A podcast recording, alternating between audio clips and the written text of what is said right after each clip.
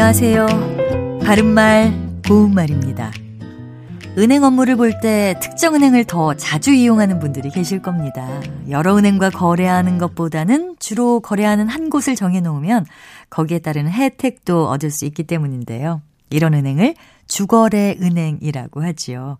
주거래 은행에서 제일 앞에 있는 주인 주자는 주요하거나 기본이 되는 것을 이르는 말입니다.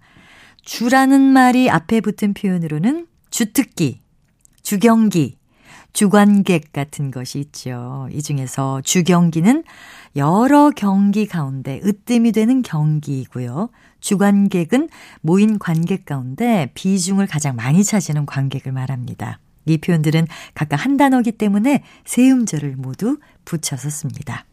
반면에 주인 주자가 주요한 1차적인의 뜻을 나타내는 관형사로 쓰이는 경우도 있습니다. 이때는 주 고객이나 주 무대 같은 것을 예로 들 수 있는데요. 주 고객은 어떤 상품이나 상점, 식당, 은행 따위를 주로 이용하는 손님을 말하고요. 주 무대는 주가 되는 무대를 뜻합니다.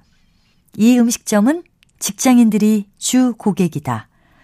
그 배우는 외국을 주 무대로 활동하고 있다 같이 말할 수 있습니다. 관용사 뒤에 오는 명사와는 띄어쓰도록 돼 있으니까 이 점에 유의하시면 되겠습니다. 바른말 고운말 아나운서 변희영이었습니다.